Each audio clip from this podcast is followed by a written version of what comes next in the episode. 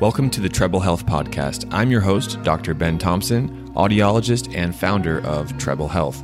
This podcast is supported by TrebleHealth.com, the nation's leading telehealth service for tinnitus and hearing loss treatment. Thank you for being here on our podcast, and make sure to subscribe to get our newest episodes sent straight to you.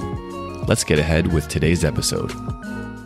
Ouch. It was my left ear and after a few days, this thing was driving me crazy. It was so painful and I had a hearing loss. Didn't notice many changes to my tinnitus, but I did have a significant ear pain, really the worst ear pain I've ever experienced. And I want to explain how that happened and give some insight into eustachian tube dysfunction and its importance. So I was on a trip I was traveling and I was swimming in a river, actually jumping off of a waterfall. I love to get in waterfalls and rivers, but I noticed that when I jumped off this waterfall into this pool of water, that I got some water in my mouth, in my nose that went through my eustachian tube up behind my ear. And I know I'm a surfer, I've been a surfer for 10 years or more. So what I know is that just opening the jaw, opening the mouth with time, sometimes that water just naturally leaves behind the ear. Like it's usually not a big deal. Salt water is typically cleaner than than certain kinds of fresh water, right? Rivers, lakes, eh, stagnant water. Eh, it's not salt. It's not really clean. So what happened here was after a few days, I was just living my life, no big deal, and I started to notice a little a little irritation in my ear, just slight pain, mild pain. And then for the next three nights, it was progressively worse ear pain to the point where I felt like I needed to go to the emergency room or the urgent care. There was one time in the middle of the night where the ear pain was so significant that it was the most pain I ever felt since I broke my wrist. And let's pull up an image on the screen here of the ear. So I'm going to point now, we're going to point to the eardrum.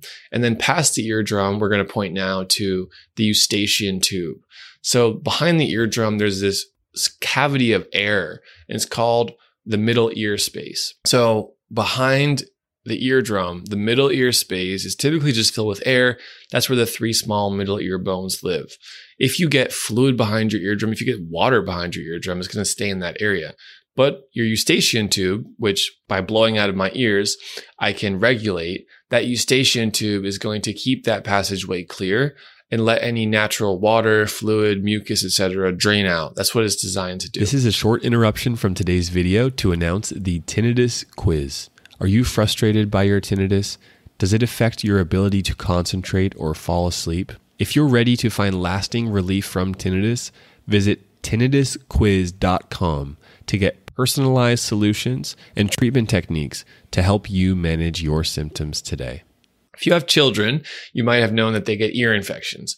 Well, some of the worst ear infections are when there's fluid behind the eardrum because it not only is painful, but it can actually make us you know, hear worse. It can cause a hearing loss. So I was going through this process of a few days where I was in significant pain. I was taking pain medication. I wasn't able to get into an ENT doctor because at the time where I was was remote. It was away from a doctor that specializes in the ears.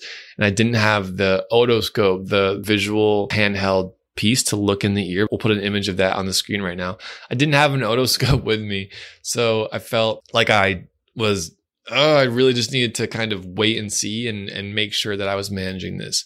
But fortunately, because of my knowledge of the ear, I wasn't in a fight or flight state of panic and feeling like there was nothing I could do or feeling like I had to go to the emergency room. I know that many of us, if, if for example, it was an issue with my liver or my stomach, and I didn't know much. I don't know much about the stomach. I don't know much about the liver, right? If it was issues with that and I was having abdominal pain, I would for sure go to the emergency room because I don't know what's going on. Is it something serious? I mean, maybe I would try to go on Google and, and search and find this out. But the, the fortunate thing in this for me is that being an ear specialist, I knew the anatomy and knew what was happening. I was opening my eustachian tube. I could feel it opening slightly, but I still really felt like I had this fluid behind my eardrum. The other piece of this that was interesting is that I had swimmer's ear very badly, meaning that I had a lot of pain in my ear canal on my physical ear itself. It's just started to clear up so I can touch it. But the ear canal itself was swollen. It was red. My ear was very sensitive to the touch, even behind the ear in the mastoid bone area. Never experienced that before.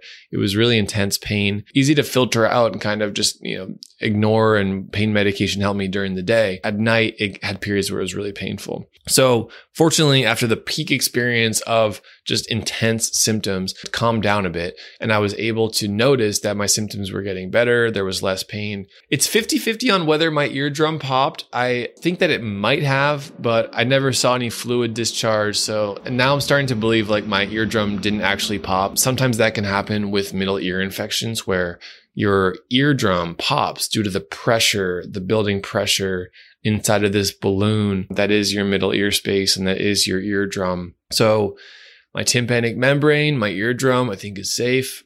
My ear canal is back to essentially normal. My eustachian tube is clearing. I'm very grateful. I didn't have to get my eardrum cut open to relieve any pressure or re- relieve any fluid.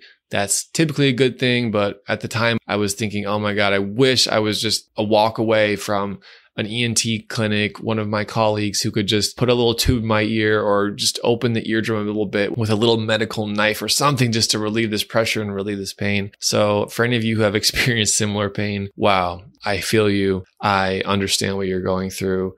And as an audiologist, I felt uh, the call to make this video because how many ear specialists are actually experiencing real symptoms and problems with their ear. So if you're going swimming in a river or if you're jumping off of a waterfall, be careful about the water going inside of your ear. So hold your nose, hold your mouth, don't breathe in the water when you're under. And everything should be okay. Uh, my name is Ben Thompson, audiologist with Treble Health, tinnitus specialist, signing off. Thanks, guys. Bye. Thanks for listening to today's podcast. This is your host, Dr. Ben Thompson. If you have two minutes, it would mean the world to us for you to leave a five star review on the Apple Podcast platform for the Treble Health Podcast.